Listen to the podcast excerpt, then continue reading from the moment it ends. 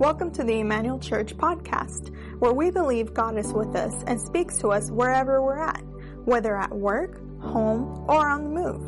We'd love for you to be connected with us by visiting us at myemmanuelchurch.com or any social media platform using at My Emmanuel Church. Thanks for being with us and we hope you enjoy this message. Wasn't me. You can take a seat. God bless you. Welcome.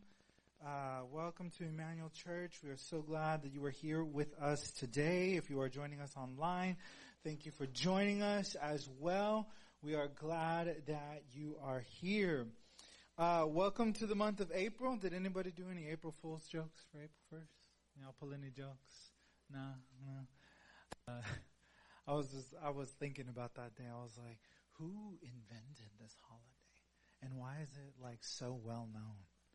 But I don't know. Welcome to April. Uh, we are so glad that you are here with us in the month of April. Uh, some upcoming things that are going on this past Saturday. Well, first let's look back. This past Saturday we had yesterday. Uh, this past Saturday, so long ago.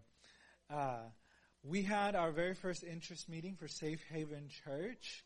We are thankful for everybody that show, uh, showed support yesterday. And if you didn't get a chance to be with us yesterday, um, the next coming months, uh, May, June, and July, we will also be meeting the first Saturday of every month and look what locations to be determined at this point, but we are still meeting, so you still have a chance to meet up with us, pray with us, uh, and learn more about what we are still doing with Safe Haven Church. And we're excited about that. Coming up this month is the the uh, the Easter. We celebrate Easter this month, which is an important time for the church. Uh, on Easter, April the seventeenth, we are not going to be having our one o'clock service, but we're going to be part with our uh, Spanish congregation on that day, on April the 17th.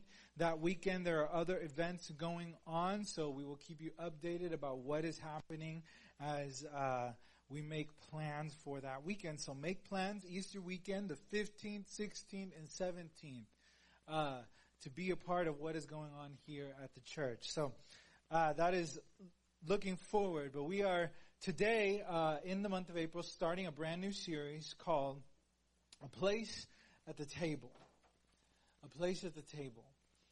And uh, I really uh, am excited for this series. I hope you, you will enjoy the messages that I bring this month. So we're going to talk three weeks about tables. Tables. Tables are important in the Bible. There's a lot of table stories in the Bible. You know, but when they say, say table, just a fun historical fact. When they say table in the in the Bible context, it's not like tables we have. They didn't they didn't have like tall tables like we have. We got tall chairs, tall tables, like medium tables, medium chairs. No, they had their tables were on the floor, and that's why when you read in the Bible, they would say they were reclining at the table. They were like literally laying down, eating, chilling, having a good time. That's how that's how tables worked back then. And so I, I, have a message today, and I'm going to give you the title of my message in a minute. But we're going to start today in the book of Matthew, chapter 9 the book of Matthew, chapter 9. We're going to be reading verses 10, 11, 12, and 13.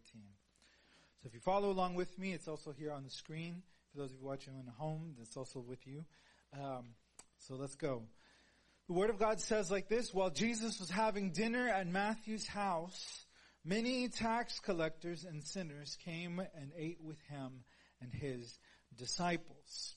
When the Pharisees saw this, they asked, they asked his disciples, why does your teacher eat with tax collectors and sinners? Why, why indeed? Why, why does he do that? They, don't even confront Jesus himself. They ask the disciples, they're like, we don't even want to talk to him. There's a reason for. It was bad to associate with people like that. And they don't want to associate with them. So they're asking the disciples, it says, and hearing this though, Jesus responds to them and he said, it is not the healthy who need a doctor, but the sick. But go and learn what this means. I desire mercy and not sacrifice. For I have come to call the right, not, I have not come to call the righteous, but to call the sinners. I have not come to call the righteous, but call the sinners. Jesus was often known as someone who associated with the people that others would not. He was known as a friend of sinners. He was known as a friend of people who were outcasts of society. He was known to associate, eat with, talk with, be with, spend time with people that religious leaders and the holy people of his day did not want to come in contact with. This is who Jesus was.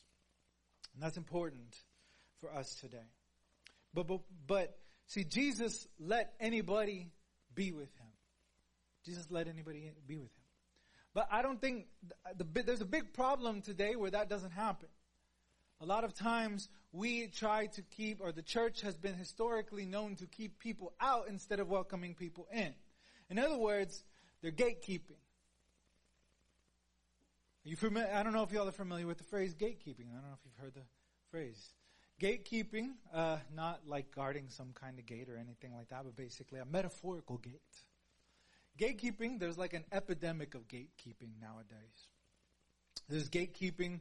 Uh, gatekeeping means you want to keep someone out or you have a standard that makes it so someone can participate in liking or being a part of something. Particularly, it references things like fandoms. Like if you're a fan of movies, anybody a fan of movies? Movies? Marvel movies? You like Marvel movies? DC movies? Yeah. Uh, we, we're a fan of things like that. There are people that are fans of video games. There are fa- people that are fans uh, of, of food. Uh, people that are fans of music, of particular types of music, particular types of food. And yet, there are people within our society and our culture that would gatekeep everything that they can get their hands on. And they would see if you are worthy of being part of the fandom. You know, this is particularly popular nowadays with the popularity of Marvel movies over the past decade or so, that people will tell you, well, you're not a real fan. Why am I not a real fan? Because I don't know all the history of the comic books of a certain character. I don't know all the history uh, of the way it was done before, or, or, or, I like a movie that everybody, all the all the fans who have been fans before, they said that it's wrong, it's the wrong story, it's the wrong way, they didn't do it right, and if you like that movie, you're not a real fan. They gatekeep. They say you don't belong in the fandom. They they do that with movies. They do that with TV shows. They they do it with uh, sports teams uh, you you can't be a fan of this team. Uh, why? Uh, well, you got to name like all the players on the team, and unless you know the players on the team, then you can't be a fan. I don't know any of the Astros players right now, but I am like from Houston, and so if I'm gonna support a team, it's gonna be the Houston, it's gonna be the Rockets, not really the Texans, but you know, uh, we, we, you want to be pride, you want to have pride in the team from your city and things like that. You may not know everything about them, but you'll root for them. But then there are people that say, well, no, you're not a real fan. You can't be a real fan because you don't know anything. You can't really enjoy it. You can't enjoy it because you don't know anything about sports. I know people tell me that because I don't know nothing. Or you're only a bandwagon fan. Oh, they're winning now, so you're a bandwagon fan. And you see, that's okay. Or, or maybe that you don't like a certain something, uh, a certain way of making coffee. And they're like, oh, you make, you don't like this way of making, you're not a real coffee enthusiast. You don't like, coffee. oh, you like K-cups? You don't really like coffee. They're easy. now pop it in the machine, there you go, coffee. But people do that all the time. They tell you you can't like something, you can't be a part of a fandom, you can't like this music because you you haven't listened to the old stuff, and you're just a new fan. And, and they, and they honestly, it's just that they don't let people enjoy things. It's like, can't I not just enjoy this game? Can't I not just enjoy this show? Just enjoy this movie? This enjoy rooting for this team? Can, can I not just enjoy these things? If it were up to the gatekeepers, no. You can't because you don't truly belong in that space. We gatekeep. But the problem is, things like that, gatekeeping can end up in a lot of different areas of our life and it can become part of our faith.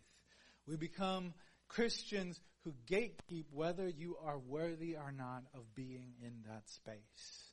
You can't come to church because you're not dressed like us. You can't come to church because you don't talk like us. You don't look like us. You don't like the same kinds of music that we do. You can't be a Christian because you like heavy metal Christian music. You, you're not a real Christian. You're not a real Christian. You're not a real Christian because you say you're this or you're that, you identify this way, and you can't be a real Christian. In politics today, it's like, you can't be a real Christian because you're a Republican. You can't be a real Christian because you're a Democrat. We gatekeep. We put up barriers for people to be part of the community that we belong to. I say, you cannot be here if. And see, that doesn't work. Because that is not how Jesus intended things to be for the church on earth today. See, we pick and choose. We like to pick and choose who can belong and who, who, who, who gets a pass and who doesn't. Who can walk through those doors and who can't. And sometimes we do it overtly. We say there are people and pastors and preachers and churches that say it from the pulpit, you can't be here if. And they exclude people. They immediately close the doors on them. Sometimes we do it through our actions. When someone new walks in the door and we look them up and down like, who are you and why are you here? I don't know you. It's like my cats. We recently took my cats uh, to the vet. Nothing's wrong with them. Uh, but they, they had their regularly uh, scheduled dental and they had to clean their teeth. And so they, they put them to sleep for that. If you don't know that, they put them to sleep so that they won't bite them, you know, just in case. Uh, and so we took one of them a couple, a few weeks back, and then uh, we had to make another one for our older cat, Raina. And we brought her back. Um, this is just two days ago. We brought her back, and our littlest cat, Zelda, when she got back, when Raina got back, she saw her, and she started hissing at her like she had never seen her before in her life. Like, who are you? And that's what, that's what cats do. When they see something strange or new or, or, unknown to them or an animal or a person that they don't know, they don't like, they hide, they hiss, they, they back away from you. And that's what we do sometimes. We don't even realize that we're doing it, but we look people up and down. We avoid them. We don't talk to them. We're like, who is this person? And so, so with our actions, we tell people, you're not welcome here. We gatekeep and we don't even realize that we're gatekeeping. Well, why do we do that? I think there's two reasons that Christians gatekeep why you can and can't be in the church. The first one is the idea that somehow we are this chosen people that is better than everybody else. And it's not that we say that. It's not that we say that outright, but we, like I've said, through our actions, believe that inside ourselves when we see someone that is struggling in life, we say, man, I would never do that.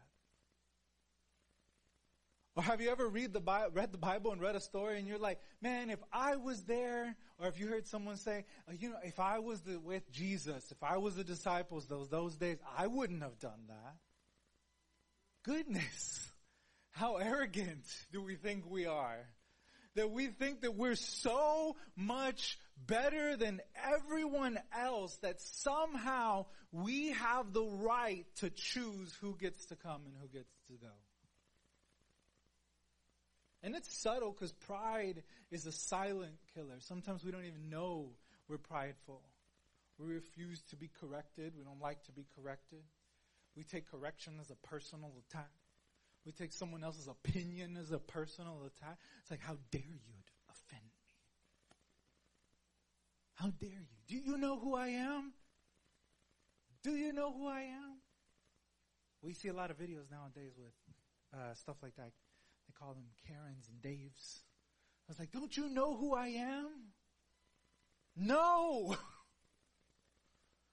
Who are you? We don't know. Like, we have this idea that somehow because we have chosen to follow Jesus, that we are better than anybody else. And so this pride allow, gets into our lives and allow, and makes it that we keep other people out and we don't allow them in. We say, you don't belong here because you haven't been a Christian as long as I have. And then we see celebrities or, people of influence and they give their lives to Jesus and say, that's not real. That's not real. It, it, so short lived. They're not going to keep it. They're not going to keep it going. Who do we think we are? We put ourselves on this pedestal that somehow that we are better and we have the right to choose who belongs in this place. Pride. Pride makes us gatekeep. It makes us close the doors to people. Second thing that keeps us gatekeeping is fear. Could be fear of the unknown. Not, not, uh, change is hard. Change in the world is hard. So much so that when new technology happens, uh, like explodes onto the scene in the world today, that sometimes it's met with a lot of animosity and fear. And it's like, what is this? Why is this? Do, we don't need this. You know, we, we, we wouldn't even imagine what it would be like nowadays to be able to live without a phone because we need it for pretty much everything to connect with anyone, to, to buy and sell and whatever. You know, this, this, this phones are like an extension. They're not even phones anymore. 90% of the time, we don't even talk to people with them. We're not on the phone talking to people anymore. See, I do this. If you were born like Gen Z or whatever, you probably think like phone's like this because they're like squares now. But I was, I'm a millennial, so I was born when we still had the hang-up phones. But when technology stuff, like stuff happens like that, it, it, it's it's fearful. People become afraid and they blame and they yell. And oftentimes the church has been in that space and looks at things that are new and says that has to be of the devil. When televisions were first the advent, there were a lot of Christians writing out that says TV is from the devil because it has two horns and a tail. It's like, the internet is of the devil. Everything is, no, these are just tools, but new things, fear, fear of the unknown. So we gatekeep people, we gatekeep things from being part of the church, from being ways that we can do things and reach people because we say that cannot possibly be of God. They cannot be from God because they're not. They're, they're not like us. Fear keeps us out. Fear of possibly being wrong. We try to exclude certain denominations of Christianity or certain ways of believing faith in Jesus or expressions of worship because we look at that and we say, no, they can't be right because I'm right. But if they're right, that means I'm wrong. And so we exclude people and we say, I am the one that has the right truth. My church has the right truth. So we exclude people. We don't even fathom the idea that guess what? That we could probably both be right or both be wrong. Who knows? Once heard a Christian comedian say, he says, that's why heaven's going to take eternity, needs to take eternity because God has to sort all of us out. Got a lot of things wrong. But we have this fear that keeps us from keeping people or bringing people on the inside because they don't believe the way I do and I think that they're wrong. But then somewhere deep inside us, we say, but what if they're right? But I don't want that. I want to keep them out away so that I can still keep on going and believing that I am right in my place. So fear causes us to gatekeep. Fear causes us to gatekeep. And so we do that. We, we, we manipulate the way we do things. We manipulate the Bible to choose what we want it to say. You know, a lot of people have this idea that people cherry pick the Bible so that they can justify their sins. But oftentimes, the people that I find are the ones that are justifying their sins through cherry picking are the ones that are calling others cherry pickers. Other people are looking at the Bible and they're reading it and they're under, trying to understand it and they're looking at context and stuff and says, no, you see, you don't look at that stuff. You, you that, that's of the devil, context. Can't understand. If you understand the context, that's just the devil. What, what does that even mean?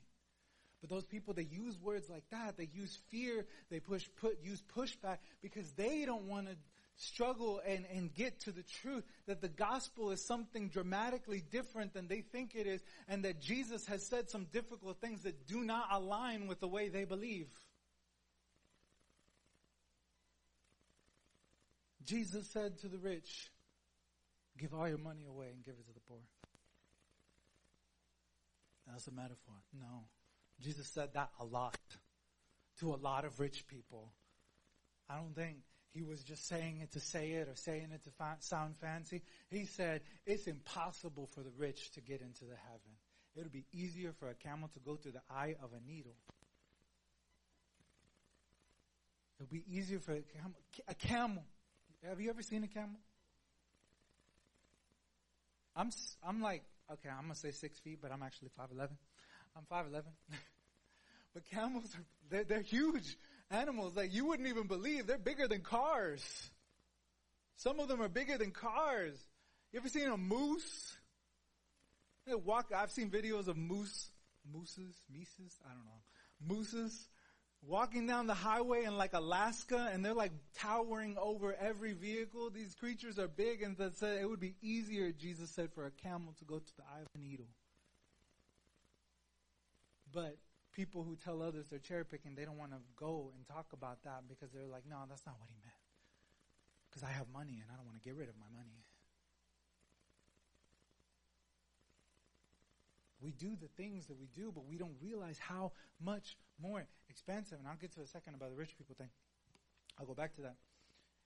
We try to justify ourselves and we ignore parts of the Bible and we try to pick and choose and we keep people out the door that Jesus wanted to come inside. We keep the poor people out because they, they don't they don't dress right. They don't look the part. They don't got the Sunday's best. So they don't belong here. A cousin of mine did a sermon way back when I don't even know and he preached here at the church and he came dressed in dirty clothes. And he sat at the back. He said that no one talked to him. Some people gave him dirty looks. And then when they called him up to preach, he took off and he had like his church clothes underneath. And people were kind of like flabbergasted, like, what? What in the world? Because we don't like that. We don't like we don't like people who do not fit our image of what a Christian should be or a church should be. So we try to pick we try to decide. But when we decide, we decide on behavior, we decide on merit, we decide on peripherals, we decide on things that don't even matter in the long run. But see, that's not what Jesus looks like. That's not what he sees when he looks at people. When we decide, we close the door. And we don't realize how big our influence is on people who do not know Jesus when we shut the doors to people or we tell people that they don't belong, there's a chance that they may never set foot in a church again. They may never have want to have anything to do with Jesus or Christians ever again because we have shut the door in their face. And they look at the church and they say, "Why don't you want to believe in God or in Jesus?" Because they told me I don't belong, that I'm not worthy. We don't realize the consequences of our actions. We tell people that they need to shape up before they can be allowed into the space. We make these decisions and we exclude everyone that God wants to love. And as a consequence, we put ourselves in the position of God. We think we have the authority to decide who and who cannot be in the church, who can, who and cannot be at the table, we put ourselves in God's position. Oh no, no, I'm just speaking for God. No, no, no. We have to, uh, we have to check our hearts, check our actions. Because if we think we pres- presumably speak for God, then we might be missing something. We need to look back. We need to check back. We need to check our hearts because we need to be careful about who, how we do things. We can end up being a shut door that someone will never come back to that space again. See, because Jesus, the gospel of Jesus is more radical. It is bigger. It is deeper. It is wider. It is far more far reaching than uh, oftentimes we allow it to be. Rachel Held Evans, an author who passed away recent uh, a couple of years back, she once wrote, "What makes the gospel offensive isn't who it keeps out, but it's who it lets in. What makes the gospel offensive to people who it lets in, not who it keeps out." Another quote I, I found when in my studies of this, Pope Francis said, It is by our deeds that Jesus asks us to include everyone because as Christians, we do not have the right to exclude others, nor to judge or to close the doors on them. We do not have the right to close the door on other people. Because this is the gospel. The gospel is more inclusive than we ever imagined it to be. The doors are wider open than we ever imagined it to be. In the Bible, who do we see Jesus make space for? I'm going to go over a few. Jesus made space in the Old, New Testament times for women and children. There are a lot of denominations, a lot of places today where still women do not have a voice in their churches, second class citizens at times. And even in our nation, there are a lot of things where women are still seen as second class citizens in a lot of different ways in our world. But Jesus made space for women and children. And That's important because in his day, women were not allowed to own property. They were property. They didn't have a voice. Their voice was whatever their husband said. And if they weren't married, they didn't have a voice. They didn't have nothing to say. Children. You ever heard the phrase, it's better for children to be seen and not heard?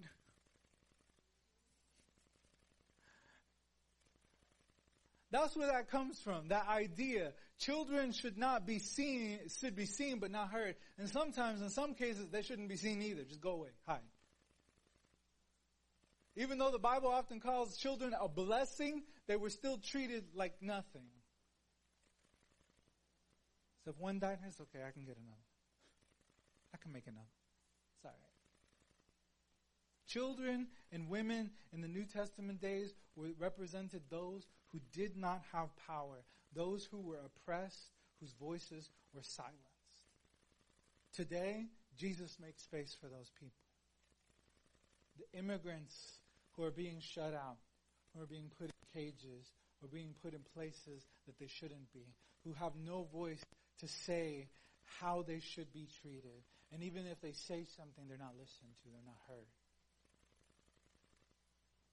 Those who are oppressed through racism, those who are oppressed through systematic powers and governments, the oppressed people who have no voice, Jesus welcomed them and said, You have a place at my table. The sinners and the tax collectors. In this verse in particular, they said, Why are you dining with sinners and tax collectors? Tax collectors were so bad in their eyes that they were worse than sinners. They had their own category. Sinners and tax collectors. Because they were seen as traitors. Tax collectors in those days were people of the own people who lived in that region. So they were Jewish people who were working for the Romans who extorted their power to steal from their fellow Jews, their own people. They were exploitive.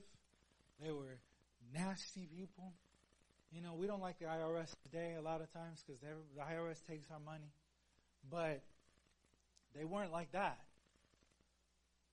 They would charge double, triple even, and they'd pocket the extra. It's like you got five gold coins to tax. That's your that's your tax. That's the tax rate the Romans put. I'm just making a scenario.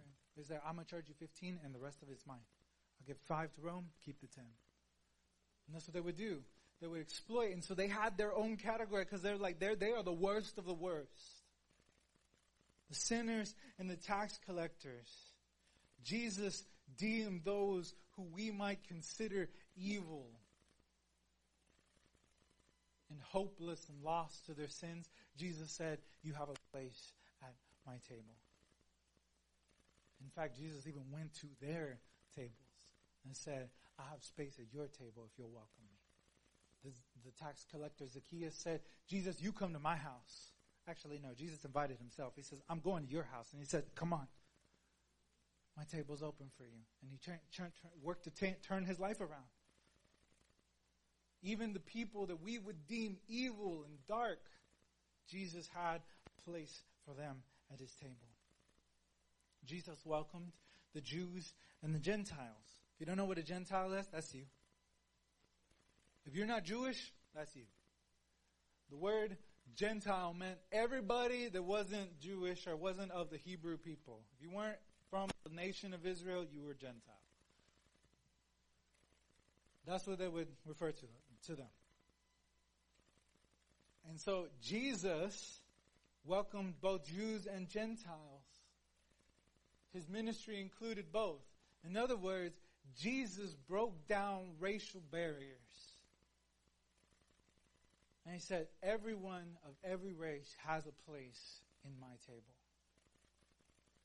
It's not that Jesus didn't see color, because that's something that we like to say, I don't see color. That's not something good to strive for. Because we are all different and unique. God created us differently and uniquely, and if we say we don't see color, then we're missing the uniqueness that God created. And so God said, in their beauty and all the colors of the rainbow, rainbow too, welcome at my table. He broke down all the barriers and dividers that people would put social classes. He said, women and children and Jews and Gentile, from wherever you are from, you are welcome at my table. He welcomed the sick and the disabled, those who were lepers, who are outcasts in society. If you don't know how lepers live, leprosy is a disease that thankfully in, mo- in most of the world does not exist today. There are a few pockets of leprosy that still do exist in certain parts of the world, but it is mostly eradicated. And it was a terrible disease that in the, the actual leprosy, because sometimes they just call something leprosy. If it was lep- you had a rash, that's leprosy. Get out. And that's how they would treat them. If you had leprosy, you had to live outside of the city.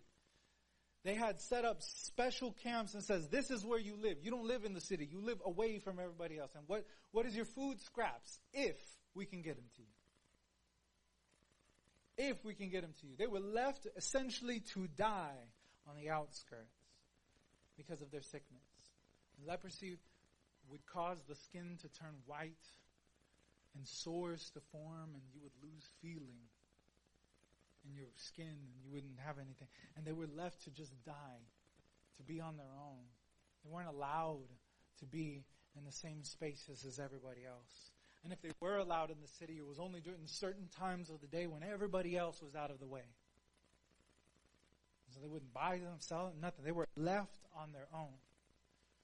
People were who were disabled, who couldn't walk, who couldn't see, oftentimes would sit at the temple gates and beg because people didn't see them as people. They were less than. But Jesus included them and welcomed them and made them part of his kingdom. He says, You have a place at my table. You are welcome here.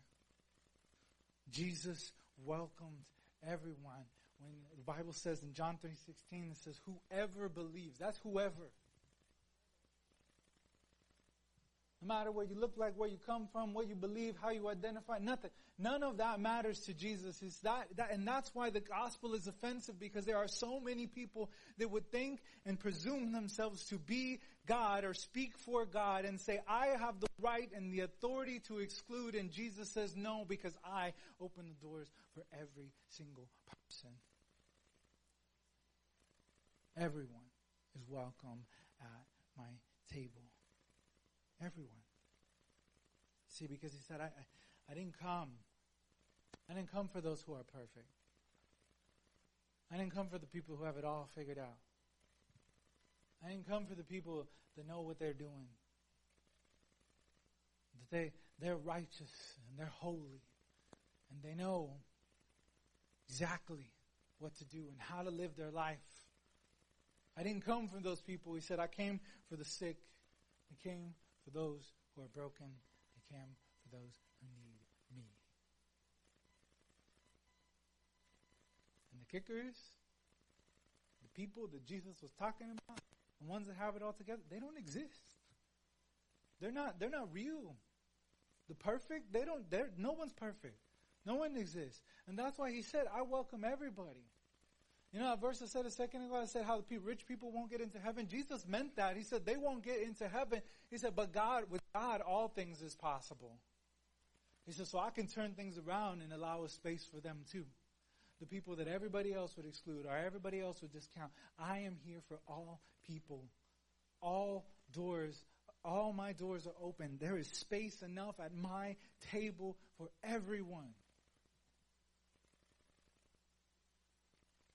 What we have to do, and I'm about to finish, what we have to do is we have to stop the gatekeeping.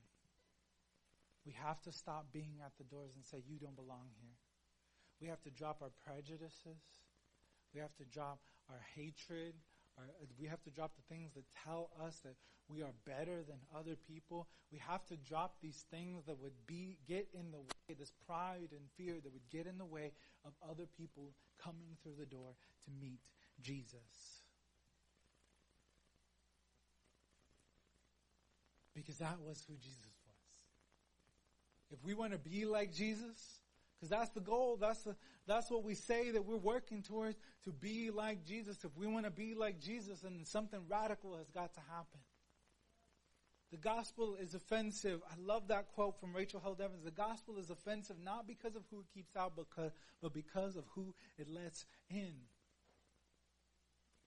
And people get angry when we let people in that they don't like, or they don't agree with, or they don't look the same, or they don't act the same, or they don't live the same. And Jesus said, You all got a spot here. The tax collectors, the sinners, the prostitutes, the sick, the broken, the women, the children from every nation under earth. Jesus came to fulfill a promise that started in the Old Testament. He told Abraham, he said, Abraham, I'm going to give you a nation one day. You ain't got no kids right now, but I'm going to give you a nation. And your descendants will claim this place. But it's more than that, Abraham. It's more than that. He said, because through you,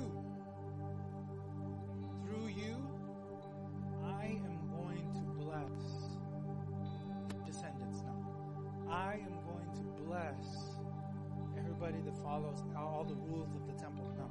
I'm going to bless everybody that looks like it. No. I am going to bless every nation through you. And Jesus is the culmination of that. And through Jesus, He came to bless every nation, to set every person free, to give everyone life, to give everyone a chance to know Him, to know who He is, to sit with the Savior, the God of the universe, talk with Him, walk with Him, eat with Him, serve with Him, live with Him. That is who's at Jesus' table. So that's what we need to do. That's the title of my message today. Here it is at the end. Stop gatekeeping. No more. Don't stand in the way any longer. Don't stand in the way. Whoever walks through those doors, whoever walks through the doors of your life, they have space there. So that they can meet Jesus. That's who Jesus wants, wants us to live. How wants us to live? To love every single person we come in contact with. Would you stand with me this afternoon?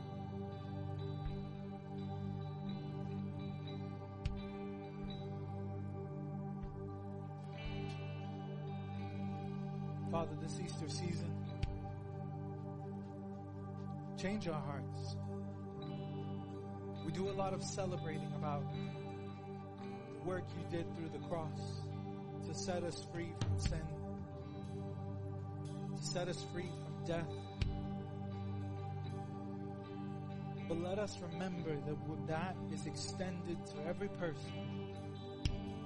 Every person we meet, every place we go, not just this place, but everywhere.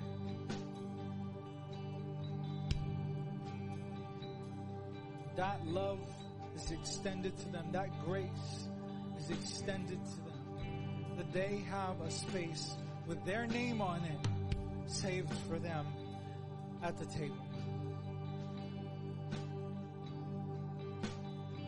So help us to love better. Help us to change. Help us to work on our hearts, to abandon prejudice, to abandon ideas, to abandon theology that would keep us, that would keep the doors closed, that we might show the world how your love sets us all free. We thank you, Jesus. Help us grow. Help us see. So everybody knows that you have a place. Jesus' You have a place here. Whoever's watching online, if you're listening online, you're here.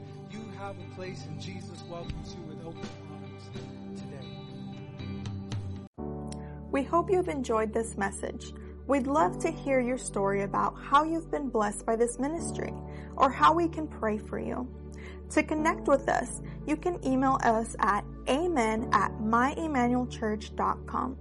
And if you would like to support us financially, you can give online at myemmanuelchurch.com slash give. Also, if you're in the area, we'd love to see you in person for the full worship experience. Thanks again, and we hope you have a blessed week.